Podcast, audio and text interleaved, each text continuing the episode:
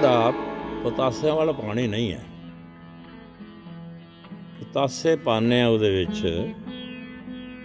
ਕਿ ਜਿਹੜੀ ਖੰਡ ਆ, ਉਹ ਉਹ ਪਾਣੀ 'ਚ ਪ੍ਰਵੇਸ਼ ਕਰਕੇ ਪਾਣੀ ਦਾ ਰੂਪ ਬਣ ਜਾਂਦੀ ਹੈ। ਉਹਦੇ ਵਿੱਚ ਜਦੋਂ ਅਸੀਂ ਖੰਡੇ ਨਾਲ ਪੰਜ ਬਾਣੀਆਂ ਪੜ੍ਹਨੇ ਆ, ਧਿਆਨ ਨਾਲ ਉਹਦਾ ਟਿਕ ਟਿਕੀ ਲਗਾ ਕੇ ਉਹ ਪੰਜ ਬਾਣੀਆਂ ਜਿਹੜੀਆਂ ਨੇ, ਉਹ ਪੰਜ ਪਿਆਰੇ ਪੜ੍ਹਦੇ ਨੇ, ਉਹ ਬਾਣੀਆਂ ਪ੍ਰਵੇਸ਼ ਕਰ ਜਾਂਦੀਆਂ ਨੇ ਪਾਣੀ 'ਚ। ਜਲ 'ਚ ਪ੍ਰਵੇਸ਼ ਕਰ ਜਾਂਦੀਆਂ ਨੇ ਬਾਣੀ। ਤੋਂ ਬਾਣੀ ਜਿਹੜੀ ਪ੍ਰਵੇਸ਼ ਕੀਤੀ ਜਾ ਉਹਦੇ ਵਿੱਚ ਉਹ ਪਾਣੀ ਨਹੀਂ ਰਿਹਾ, ਪਤਾਸੇ ਵਾਲਾ ਪਾਣੀ ਨਹੀਂ ਰਿਹਾ। ਉਹ ਅੰਮ੍ਰਿਤ ਬਣਾ ਕਿਉਂ ਅੰਮ੍ਰਿਤ ਬਣ ਗਿਆ? ਕਿ ਉਹਦਾ ਚ ਪਰਮਾਤਮਾ ਦਾ ਅੰਮ੍ਰਿਤ ਪੈ ਗਿਆ। ਪਰਮਾਤਮਾ ਦਾ ਨਾਮ ਪੈ ਗਿਆ। ਪਾ- ਬਾਣੀ ਬਾਣੀ ਵਾਵਾ ਬਾਣੀ ਨਿਰੰਕਾਰ ਹੈ। ਮਹਾਰਾਜ ਨੇ ਕਹਿੰਦਾ ਬਾਣੀ ਤੋਂ ਨਿਰੰਕਾਰ ਹੈ ਕਾਲਪੁਰ ਦਾ ਸਰੂਪ ਹੈ ਤੋਂ ਬਾਣੀ ਜਿਹੜੇ ਪੜਦੇ ਆ ਕਾਲ ਪੁਰਖ ਉਹਦੇ ਵਿੱਚ ਵਸ ਜਾਂਦਾ। ਤਾਸੇ ਉਹ ਪਾਣੀ ਚ, ਹੈ ਤਾਂ ਸਾਰੀ ਜਗ੍ਹਾ ਹੀ। ਪਰ ਉਹ ਉਸ ਵੇਲੇ ਪਾਣੀ 'ਚ ਜਿਹੜਾ, ਉਹ ਪਾਣੀ 'ਚ ਵਸ ਕੇ ਨਾ ਤੇ ਉਹ ਉਸ ਨੂੰ ਅੰਮ੍ਰਿਤ ਬਣਾ ਦਿੰਦਾ ਆ। ਉਹ ਜਿਹਦੇ ਪੰਜ ਚੂਲੇ ਜਾਂਦੇ ਨੇ ਜਿੱਥੇ ਅੰਦਰ, ਉਹਦੇ ਕਾਮ ਕੋ ਲੋ ਮਕਾਰ ਦੀਆਂ ਤੈਂ ਤੋੜ ਕੇ ਇੱਕ ਦਫਾ ਤਾਂ ਉਹਨੂੰ ਅੰਦਰ ਦੇ ਅੰਮ੍ਰਿਤ ਡਾਲ ਨੌਨਦ ਅੰਮ੍ਰਿਤ ਪ੍ਰਭ ਦਾ ਨਾਮ, ਦੇਹੀ ਮੈਂ ਇਸ ਕਾ ਬਸਰਾਮ ਨੌਨਦ ਅੰਮ੍ਰਿਤ ਪ੍ਰਭ ਦਾ ਨਾਮ, ਦੇਹੀ ਮੈਂ ਇਸ ਕਾ ਬਸਰਾਮ ਉਹ ਕੀ ਹੈ ਅੰਮ੍ਰਿਤ? ਅਕਾਲ ਪੁਰਖ ਦੀ ਜੋਤ। ਸਭ ਮੈਂ ਜੋਤ ਜੋਤ। ਉਹ ਇੱਕ ਵਾਰੀ ਤਾਂ ਉਹਦਾ ਧਿਆਨ ਉਹਦੇ ਨਾਲ ਜੁੜ ਜਾਂਦਾ ਅਮਰ ਸ਼ਕਲ ਨਾਲ। ਇੱਕ ਵਾਰੀ ਤਾਂ ਹਲਾਰਾ ਆ ਜਾਂਦਾ। ਫੇਰ ਮਹਾਰਾਜ ਉੱਥੇ ਪੰਜ ਪਿਆਰੇ ਦਿੰਦੇ ਨੇ ਵੀ ਤੂੰ ਇਹਦਾ ਗਾਂ ਇਹਨੂੰ ਵਧਾਉਣ ਵਾਸਤੇ, ਇਹ ਜਿਹਨੂੰ ਆਨੰਦ ਤੈਨੂੰ ਆਇਆ, ਇਸ ਨੂੰ ਕਰਨ ਵਾਸਤੇ। ਇਹ ਕਰਨਾ, ਅੰਮ੍ਰਿਤ ਵੇਲੇ ਉੱਠਣਾ, ਪੰਜ ਬਾਣੀਆਂ ਪੜ੍ਹਨੀਆਂ, ਫਿਰ ਨਾਮ ਵੀ ਜਪਣਾ ਦੋਸਾਂ ਦਸਵੰਦ ਵੀ ਕੱਢਣਾ, ਇਹ ਇਹ ਚੀਜ਼ਾਂ ਸਾਰੀਆਂ ਦੱਸਦੇ ਨੇ। ਗੁਰੂ ਸਾਹਿਬ ਦਾ, ਗੁਰੂ ਗ੍ਰੰਥ ਸਾਹਿਬ ਦਾ ਪਾਠ ਵੀ ਕਰਨਾ ਸਾਰਾ। ਇਹ ਸਾਰੀ ਉਹਨੂੰ ਅੰਮ੍ਰਿਤ ਨੂੰ ਕਾਇਮ ਰੱਖਣ ਵਾਸਤੇ ਆ, ਮੁੜ ਕੇ ਨਾ ਅੰਮ੍ਰਿਤ ਗਵਾਚ ਜਾਏ।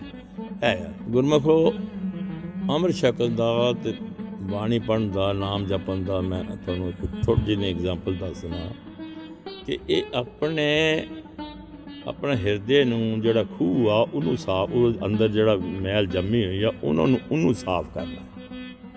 ਉਹਨੂੰ ਸਾਫ਼, ਇਹ ਮੈਲ ਸਾਫ਼ ਕਰਕੇ ਤੇ ਅੰਦਰ ਜਿਹੜੀ ਜੋਤ ਹੈ ਪਰਮਾਤਮਾ ਦੀ, ਉਹਦੇ ਨਾਲ ਜੋੜ ਦੇ ਇੱਕ ਥੋੜੀ ਜਿਹੀ ਐਗਜ਼ਾਮਪਲ ਆ ਕਿ ਸਾਹਮਣੇ ਇੱਕ ਪਾਣੀ ਖੂਹ ਆ ਛੋਟਾ, ਤੋਂ ਉਤੋਂ ਉਹ ਸਾਰੀ ਮੈਲ ਹੇਠਾਂ ਜੰਮੀ ਹੋਈ ਆ ਉਹਦੇ। ਜਿੰਨਾ ਪਾਣੀ ਪਾਣੀ ਦੇ ਵਿੱਚ ਸੈਡੀਮੈਂਟੇਸ਼ਨ ਹੋ ਕੇ ਤੇ ਉਤੋਂ ਨਿਰਮਲ ਲੱਗਦਾ ਤੇ ਹੇਠਾਂ ਉਹਦੇ ਗੰਦ ਹੁੰਦਾ। ਤੇ ਆਮ ਲੋਕੀ ਕਹਿੰਦੇ ਮਹਾਰਾਜ ਪਾਣੀ ਤੇ ਤਾਂ ਬਹੁਤ ਚੰਗਾ ਹੈ। ਬਹੁਤ ਅਮ, ਦੇਖੋ ਸਾਫ਼ ਹੈ ਪਾਣੀ।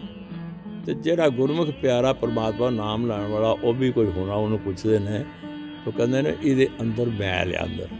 ਕਹਿੰਦੇ ਮਾਰ ਮੈਲ ਤਾਂ ਦਿਸਦੀ ਨਹੀਂ ਉਤੋਂ। ਕਹਿੰਦੇ ਉਹ ਮੈਲ ਹੇਠਾਂ ਬੈਠੀ ਹੋਈ ਆ ਅੰਦਰ ਇਹਦੇ। ਕਹਿੰਦੇ ਮਹਾਰਾਜ ਕਹਿੰਦੇ ਤੇ ਪਾਣੀ ਪਾਓ। ਜਿਹੜੇ ਬੋਰ ਦਾ ਉੱਤੋਂ ਪਾਣੀ ਧਾਰ ਦੌਰ ਨਾ ਪਾਉਂਦੇ ਨੇ ਹੇਠਲਾ ਪਾਣੀ ਉਬ- ਉਬਲਦਾ ਉਹ ਮੈਲ ਸਾਰੇ ਹੇਠੋਂ ਜਾ ਉੱਤੀ ਆ ਜਾਂਦੀ ਹੈ। ਕਹਿੰਦੇ ਬੜਾ ਨਿਰਮਲ ਪਾਣੀ ਲੱਗਦਾ ਸੀ ਇਹ ਇੰਨਾ ਗੰਦਾ ਹੋ ਗਿਆ। ਕਹਿੰਦੇ ਇਹੋ ਜਿਹੇ ਮੈਲ ਅੰਦਰ ਬੈਠੇ ਹੋਏ ਸੀ। ਫੇਰ ਕੀ ਕਰਦੇ ਨੇ ਉਹ ਮਹਾਂਪੁਰਸ਼ ਕਹਿੰਦਾ ਇਹਨੂੰ ਕੱਢੋ ਅਮ, ਪਾਣੀ ਨੂੰ। ਉਹ ਪਾਣੀ ਨੂੰ ਜਿਉਂ-ਜਿਉਂ ਕੱਢਦੇ ਨੇ ਮੈਲ ਬਾਹਰ ਆਉਂਦੀ ਜਾਂਦੀ ਆ। ਜਿੰਦਾ ਨਾਮ ਜਪਣਾ ਨਾ ਜਿਸ ਤਰ੍ਹਾਂ ਇਹ ਪਾਣੀ ਕੱਢਣਾ ਹੈ। ਤੇ ਉਹ ਜ- ਅੰਦਰ ਦੀ ਮੈਲ ਕੱਢਣ ਵਾਸਤੇ ਸਾਡਾ ਖੂਹ ਹੀ ਆ ਨਾ ਜਿਹਦੇ ਮੈਲ ਜੰਮੀ ਹੋਈ ਆ ਇਦਾਂ ਇਹਦੇ ਚ ਪਾਣੀ ਜਿਹੜਾ ਆ ਵਾਹਿਗੁਰੂ ਪਾ ਪੈ ਰਿਹਾ ਸੀ। ਵਾਹਿਗੁਰੂ ਪੈ ਰਿਹਾ ਤੇ ਗੰਦਾ ਪਾਣੀ ਨਿਕਲ ਰਿਹਾ ਗੰਦਾ ਚੀਜ਼ਾਂ ਨਿਕਲ ਰਹੀ ਥਾੜ ਬੈਡ ਥੈਡ ਨਿਕਲ ਰਹੇ ਨੇ ਮਾੜੇ ਅਮ, ਵਿਚਾਰ ਜਿਹੜੇ ਨਿਕਲ ਰਹੇ ਨੇ ਚੰਗੇ ਵਿਚਾਰ ਗੁ- ਵਾਹਿਗੁਰੂ ਦੇ ਪੈ ਰਹੇ ਨੇ। ਇਹ ਉਹ ਪਾ- ਪਾਣੀ ਦੇ ਵਿੱਚ ਮੈਂ ਦੱਸ ਰਿਹਾ। ਜਿਉਂ ਚੰਗਾ ਨਿਰਮਲ ਪਾਣੀ ਪਾਇਆ ਉਹ ਪਾਣੀ ਖੋਲਿਆ ਉਤੋਂ। ਉਹ ਪਾਣਾ ਜੋੜਦੀ ਮੈਲ ਉੱਤੇ ਆ ਗਈ। ਉਹ ਸਾਰੇ ਕਹਿੰਦੇ ਮਹਾਰਾਜ ਇਹ ਬੜਾ ਸੋਹਣਾ ਪਾਣੀ ਲੱਗਦਾ ਸੀ। ਇਹ ਤੇ ਹੁਣ ਗੰਦ, ਗੰਦਾ ਹੋ ਗਿਆ। ਕਹਿੰਦੇ, ਜਿਹੜਾ ਮੈਲ ਜੰਮੀ ਹੋਈ ਸੀ, ਇਹਨੂੰ ਮਹਾਰਾਜ ਤਰੀਕਾ ਕੀ ਆ? ਕਹਿੰਦੇ, ਪਾ- ਇਹਨੂੰ ਕੱਢੀ ਜਾਓ, ਪਾਣੀ ਪਾਈ ਜਾਓ, ਨਿਰਮਲ ਪਾਣੀ ਪਾਈ ਜਾਓ ਤੇ ਪੁਰਾਣਾ ਪਾਣੀ ਬਾਹਰ ਨਿਕਲ ਜਾਏਗਾ। ਯਾਨੀ ਕਿ ਟੋਇਆ ਹੁੰਦਾ, ਟੋਏ ਦੇ ਵਿੱਚ ਕਿਨੂੰ ਕਹਿੰਦੇ ਨੇ, ਹੁੰਦਾ, ਉਹ ਪਾਣੀ ਪਾਉਂਦੇ ਜਾਂਦੇ ਨੇ, ਉਹ ਟੋਏ ਦੇ ਵਿੱਚ ਗੰਦਾ ਪਾਣੀ ਨਿਕਲਦਾ ਜਾਂਦਾ। ਟੋਏ ਦੇ ਵਿੱਚ ਅੰਦਰ ਤੇ ਮਹਿਲ ਹੁੰਦੀ ਹੈ ਨਾ। ਖੂਹ ਦਾ ਖੂਹ ਦਾ, ਮੈਂ ਤਾਂ ਖੂਹ ਦੀ ਗੱਲ ਕਿਹਾ, ਮੈਂ ਤਾਂ ਟੋਏ ਦੀ ਗੱਲ ਕਰਨਾ ਜਿਹਦੇ ਵਿੱਚ ਇੱਕ ਮਹਾਂਪੁਰਸ਼ ਪਾਣੀ ਆਉਂਦੀ ਹੈ ਵੀ ਉਹਦੇ ਵਿੱਚ ਗਏ ਤੇ ਉਹਨਾਂ ਨੇ ਕਿਹਾ ਵੀ ਸਾਰੇ ਲੋਕਾਂ ਨੇ ਕਿ ਮਹਾਰਾਜ, ਇਹ ਤੇ ਬੜਾ ਨਿਰਮਲ ਪਾਣੀ ਹੈ ਇਹਦੇ ਚੋਂ ਪਾਣੀ ਪਿਆ, ਕਹਿੰਦਾ ਇਹ ਗੰਦਾ ਪਾਣੀ ਹੈ ਗੰਦਾ ਨਹੀਂ ਦਿਸਦਾ ਮਹਾਰਾਜ, ਇਹਦੇ ਚ ਬਿਲਕੁਲ ਸਾਫ਼ ਆ। ਕਹਿੰਦੇ ਜੇ ਪਾਣੀ ਪਾਓ ਤੇ ਤੁਸੀਂ ਧਾਰ ਲਿਆਓ, ਤੋਂ ਧਾਰ ਲਿਆ ਕੇ ਪਾਇਆ ਉਹਦੇ ਚ। ਉਹ ਟੋਏ ਜਿਹੜਾ ਖੂਹ ਜਾ ਸੀ। ਤੇ ਜਦ ਤਾਰ ਦੌਰ ਦੀ ਦੌਰ ਦੀ ਪਾਣੀ ਆਇਆ ਉਦੋਂ ਤਾਰ ਦਾ ਉਹ ਨਾਲੀ ਦਾ ਜ਼ੋਰ ਦੀ ਪਾਣੀ ਪਿਆ ਤੇ ਇਹ ਤੋਂ ਮੈਲ ਜੰਮ ਗਈ। ਉਹ ਸਾਰੇ ਹੈਰਾਨ ਹੋ ਗਏ, ਮਹਾਰਾਜ ਨਿਰਮਲ ਸੀ। ਇਸੇ ਮੈਲ ਜੰਮੇ। ਕਹਿੰਦੇ ਇਹੋ ਜਿਹਾ ਪਾਣੀ, ਇਹਦੇ ਮੈਲ ਜੰਮੀ ਹੋਈ ਹੈ ਸਾਰੀ। ਤੇ ਇਹਦੇ 'ਚ ਕੀ ਕਰੋਗੇ? ਕਿਸ ਤਰ੍ਹਾਂ ਮਹਾਰਾਜ, ਠੀਕ ਹੋਏਗਾ। ਇਹ ਪਾਣੀ ਨਿਰਮਲ ਪਾਉਂਦੇ ਰਹੋ ਇਹਦੇ 'ਚ। ਤੇ ਮਾੜਾ ਪਾਣੀ ਨਿਕਲਦਾ ਰਹੇਗਾ। ਉਹ ਪਾ ਕਰਦੇ ਰਹੇ। ਮਾੜਾ ਉਹ ਪਾਣੀ ਨਿਰਮਲ ਪਾਉਂਦੇ ਰਹੇ, ਗੰਦਾ ਪਾਣੀ ਨਿਕਲ ਅਖੀਰ ਤੋਂ ਪਾਣੀ ਜਿਹੜਾ ਉਹ ਜਲ ਟੋਏ ਦਾ ਸੀ ਜੋ ਵੀ, ਜਾ- ਆਪਣਾ ਸਰੋਵਰ ਦਾ। ਉਹ ਬਿਲਕੁਲ ਸਾਫ਼ ਹੋ ਕੇ ਨਿਰਮਲ ਹੋ ਗਿਆ ਪਾਣੀ। ਉਹਨਾਂ ਨੇ ਫਿਰ ਦੱਸਿਆ, ਇਸੇ ਤਰ੍ਹਾਂ ਹੀ ਸਾਡਾ ਹਿਰਦਾ ਟੋਆ ਹੈ ਇਹਦੇ ਵਿੱਚ ਕਾਮ, ਕ੍ਰੋਧ, ਲੋਭ, ਹੰਕਾਰ ਦੀਆਂ ਜਿਹੜੀ ਤੈਂ ਬੈਠੀ ਹੋਈਆਂ ਨੇ ਬੈਡ ਥਾਟਸ ਨੇ, ਦੂਸਰੇ ਨੇ ਬੈਡ ਡੀਡਸ ਨੇ, ਉਹ ਬੈਠੇ ਹੋਏ ਨੇ। ਸਾਨੂੰ ਨਹੀਂ ਸਮਝ ਲੱਗਦੀ ਅਜੇ, ਕਿਉਂਕਿ ਅਸੀਂ ਦੁਨੀਆ ਦੀ ਗੱਲਾਂ ਵਿੱਚ ਪਿਆਏ ਰਹਿੰਦੇ ਹਾਂ, ਉਹ ਉਹ ਅੰਦਰੋਂ ਕੁਲ ਅਜੇ ਪਾਈ ਨਹੀਂ। ਉਹ ਧਾਰ ਜਿਹੜੀ ਪਾਣੀ ਦੀ ਸ- ਸੱਤੀ ਪਾਣੀ ਦੀ ਧਾਰ ਨਹੀਂ ਪਾਈ। ਸਾਨੂੰ ਪਤਾ ਨਹੀਂ ਲੱਗਿਆ ਵੀ ਸਾਡੇ ਚ ਐ ਜਿਹੜੇ ਤੇ ਜਦੋਂ ਅਸੀਂ ਵਾਹਿਗੁਰੂ ਜਾਪ ਕਰਨੇ ਆ, ਬਾਣੀ ਪੜ੍ਹਨੇ ਆ, ਉਸ ਵੇਲੇ ਉਹ ਨਿਕਲਦੇ ਨੇ। ਤੇ ਲੋਕੀ, ਆਮ ਲੋਕੀ ਕਈ ਦਫਾ ਛੱਡ ਜਾਂਦੇ ਨੇ ਚੀਜ਼ਾਂ। ਤੇ ਦੇਖੋ, ਜਦੋਂ ਨਾਮ ਨਹੀਂ ਸੀ ਜਪਦੇ, ਬਾਣੀ ਨਹੀਂ ਸੀ ਪੜ੍ਹਦੇ ਉਹ ਸਾਨੂੰ ਮਾੜੇ ਖਿਆਲ ਨਹੀਂ ਸੀ ਆਉਂਦੇ।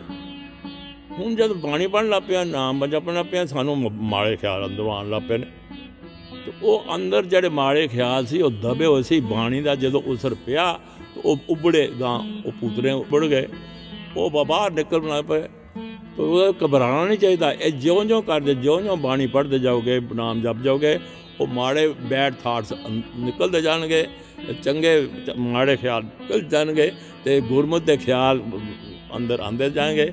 ਜਿਉਂ-ਜਿਉਂ ਕਰਦੇ ਰਹੋਗੇ ਤਾਂ ਖੀਰ ਨੂੰ ਮਾੜੇ ਸ- ਸਾਰਾ ਜਿਹੜਾ ਗੰਦ ਟੋਏ ਦਾ ਨਿਕਲਿਆ ਸੀ ਨਿਰਮਲ ਹੋ ਗਿਆ ਸੀ ਇਸ ਸਾਡੇ ਅੰਦਰੋਂ ਬਿਲਕੁਲ ਸਾਰੇ ਮਾੜੇ ਕਰਮ ਮਾੜੇ ਅ, ਸੋਚ ਸੁਚਾਰ ਜਿਹੜੇ ਨੇ ਥਾਟ ਸਾਡੇ ਮਾੜੇ ਸਾਰੇ ਬਾਹਰ ਨਿਕਲ ਕੇ ਤਾਂ ਫਿਰ ਵਾਹਿਗੁਰੂ ਦੇ ਥਾਟ ਵਾਹਿਗੁਰੂ ਦਾ ਜਿਹੜਾ ਜਿਹੜਾ ਨਾ ਉਹ ਆ ਜਾਏਗਾ ਨਿਰਮਲ ਅਮ, ਆਪਣਾ ਸ- ਸਿਮਰਨ ਤੋ ਉਹ ਉਹ ਸਾਡਾ ਹਾਂ ਅੰਦਰ ਸਾਫ਼ ਹੋ ਜਾਏਗਾ।